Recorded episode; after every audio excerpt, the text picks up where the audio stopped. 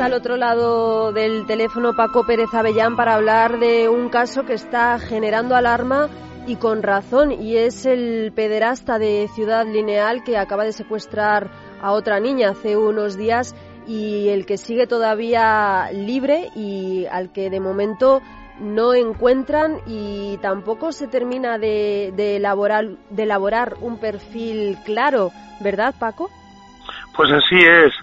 En efecto, eh, Madrid ha entrado en el rosario de ciudades que están o han sido amenazadas por un solo delincuente. Este hombre, el pederasta, habría amanecido desde el principio una labor preventiva. ¿Paco? Sí, sí. Ah, ah, sí. decía sencillamente que, claro, este hombre eh, ha provocado ahora que los políticos decidan que sean eh, vigilados como debe ser eh, los parques, los centros escolares, los lugares donde los menores se reúnen.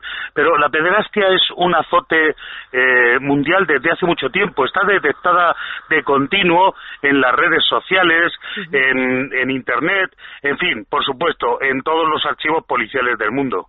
Sí, porque ha anunciado, creo que ha sido la delegada del Gobierno en Madrid, Cristina Cifuentes, que van a instalar cámaras en la zona donde suele actuar el secuestrador de Ciudad Lineal y que van a intensificar, como comentabas, el despliegue de, policía judicial, que van a vigilar los parques, los colegios.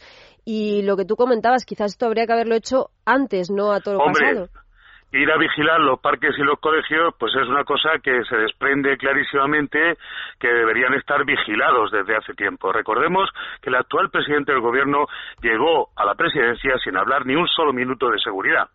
La seguridad es algo que los ciudadanos necesitan a diario, de continuo. Madrid es una ciudad que precisa de un Consejo de Seguridad que prevea, que tenga prevención.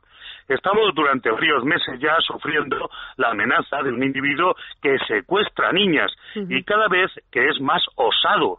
Porque si antes buscaba lugares eh, donde él pudiera sentirse impune, ahora se acerca incluso a los centros policiales más importantes, como retando realmente a las autoridades a que le cojan, ¿no? Y sin embargo no tenemos, como bien comentabas, un perfil claro. Se han recogido aquí y allá datos de testigos, incluso de las propias víctimas. Recordemos que todas ellas son niñas, niñas pequeñas, que recuerdan vagamente lo que le ha ocurrido. En algunos casos incluso han sido drogadas, pero en general, pues claro, son tan pequeñas que no tienen apreciaciones exactas. Sin embargo, hoy contamos con la criminología y contamos con personas que quizás serían capaces de trazar un perfil adelantado sobre lo que se está buscando. No lo tenemos. ¿Por qué? Yo creo sinceramente que no estamos acertando en la prevención, no, ya en la búsqueda, porque claro, obviamente no se puede impedir que uno de los muchísimos pederastas que hay en nuestro país. Recordemos que la organización no gubernamental Save the Children ya eh, decía que había 35.000 personas en España que todos los años, todos los veranos, viajaban normalmente a lo que se llama el turismo sexual de niños. Esos 35.000 pederastas en potencia peligrosos durante el tiempo que no veranean son peligrosos y siguen peligrosos en España. El individuo del cual a los pasos está la policía, es un individuo probablemente muy inteligente, preparado, que pertenece a la élite social, a una persona que ha sido capaz eh, de llevar a cabo eh, una precisión casi total en sus acciones delictivas.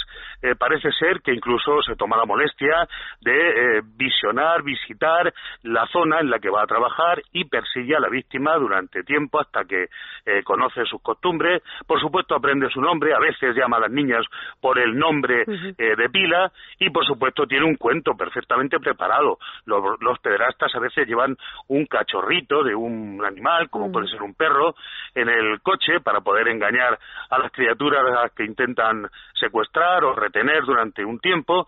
Y en este caso, pues naturalmente tiene un cuento preparado, que parece ser que es que la madre le ha encargado que les acompañe a hacer unas compras o a comprar juguetes o ropa o lo que sea. Bueno, el caso es que eh, hemos tenido recientísimamente ayer mismo el intento, al parecer, de un nuevo secuestro en una zona cercana a las anteriores. Recordemos que está eh, perseguido y son especialmente calientes los barrios de Hortaleza, de Ciudad Real, eh, perdón, de Ciudad Lineal, de San Blas y bueno, y ahora finalmente la zona de Coslada. ¿Qué ocurre? Pues que sencillamente este individuo busca cada vez mayor riesgo lo que significa para él también mayor placer en el reto a la sociedad. Sí, es además una persona que se ha comentado que sabe perfectamente cómo eliminar el ADN y cómo no dejar rastro y cómo ocultarse de las cámaras también. Claro, tiene lo que se llama conciencia forense. Estamos hablando de una persona probablemente culta, entre 35 y 40 años, que es la edad de mayor desarrollo de este tipo de delincuentes, donde eh, cada vez es más atrevido. Por ejemplo, eso se nota en que en el primer momento buscaba una serie de seguridades que ahora ha abandonado, convirtiéndose en una persona más arriesgada, más osada y eh, además cada vez necesita menos tiempo para llevar a cabo eh, lo que él precisa, el éxtasis que busca, ¿no? Si antes tenía a las niñas secuestradas durante seis horas, pues la última eh, la tuvo una hora y pico, y excepto el intento que falló afortunadamente ayer. Es importante resaltar esto, porque la niña española en este caso, que intentó llevarse de nueve años, se asustó, y este miedo es un miedo positivo. La niña, por primera vez, ha tenido recelo, es decir, estaba preparada, o su carácter, o quizás sus padres o su entorno la ha sabido prevenir, cosa que no ha ocurrido en los casos anteriores.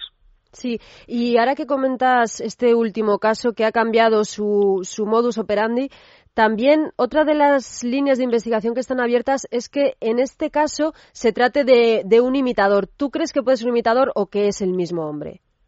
Bueno, eh, no puede descartarse ninguna posibilidad puesto que, que, no tenemos acceso a la información que de verdad maneja la policía. Es decir, el problema que tenemos respecto a estos grandes asuntos es que no estamos bien informados, cosa que a mí me parece un defecto y no en absoluto una virtud. Los ciudadanos deben saber en concreto cuál es la amenaza a la que se enfrentan y la gente tiene que estar preparada. Y yo digo que tienen que prepararse con antelación, es decir, debe haber un plan de prevención que aquí es, bueno, o sea, por su ausencia, ¿no? Estamos trabajando, como siempre, después de que nos han pillado con el carrito del helado. Es decir, aquí eh, no ha habido ningún intento de prevenir que estas cosas puedan suceder. suceder. Y ahora, a, toro pasado, intentamos arreglar cosas, hablar de asuntos, eh, guardar una información que parece muy importante, pero que en realidad los ciudadanos necesitan eh, qué tipo de persona está frente a ellos, si realmente es una persona que puede engañar, como aparece hasta ahora durante meses a todos y cuando surge esta situación por la cual me preguntas de que puede tratarse de un imitador, pues hombre, son tales las coincidencias que hay, mayores que eh, los cambios, que yo no lo creo. Creo que se trata del mismo individuo desde el principio. Es más, se le achacan tres secuestros eh, conseguidos y uno, el de ayer, en estado de, frustración. Pero yo diría que él tiene en realidad cuatro secuestros, porque hay uno muy anterior, en noviembre del año 2013, que yo creo que eh, encaja perfectamente su actuación. Estamos ante un individuo único, eh, con una serie de características que hasta ahora se han cifrado en una persona entre unos 75 y unos 80 de estatura, lo cual quiere alto y eh, unos dicen que es delgado, otros dicen que es grueso, eh, se parece que se coincide en que el pelo es rubio, que la tez es blanca, por lo tanto estamos hablando de una persona, como dicen en Norteamérica, caucasiana, pero en realidad eh, carecemos de lo que podría llamarse un retrato robot, que es lo primero que se hacía en una investigación policial antes, cuando la cosa era de mayor eficacia. Yo quiero poner eh, de relieve que la policía española es muy buena, no, no me canso de decirlo, y que los personajes de a pie, los policías que patrullan, la gente que lleva la investigación es muy buena, pero no puedo decir lo mismo de las personas que son elegidas a dedo para eh, dirigirlos, ¿no? Y esto es lo que yo creo que falla en la infraestructura eh, de seguridad de nuestro país. Esto y la política criminal. No tenemos una política criminal adecuada el pederasta cada vez está avanzando más en su osadía. Y como se ha visto en otros casos, casos en los que las ciudades han estado sometidas al terror, como en el caso del estrangulador de Boston o en el del vampiro de Düsseldorf, etcétera, hemos visto cómo la situación se agrava y cómo el individuo cada vez es más cruel y más atrevido. Eso está empezando a suceder aquí. Eh, no se trata de alarmar a nadie. Yo estoy convencido de que la policía va a, actuar contundentemente y que tiene la, situación bajo control.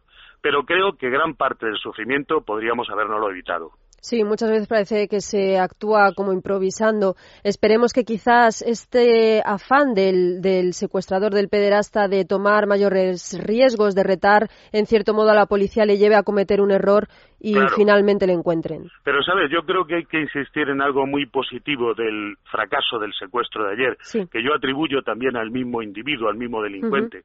Y es como la niña supo eh, desarrollar su instinto de supervivencia y evitó ser secuestrada. Bueno, esto es lo más eficaz que puede ocurrir, que naturalmente las personas y las presuntas víctimas eh, eh, ayuden y colaboren en su propia defensa. Esto es, un, es una opción absolutamente cultural. ¿eh? Esto se aprende, no, no se lleva de nacimiento y por lo tanto se echa de menos en una sociedad como la nuestra.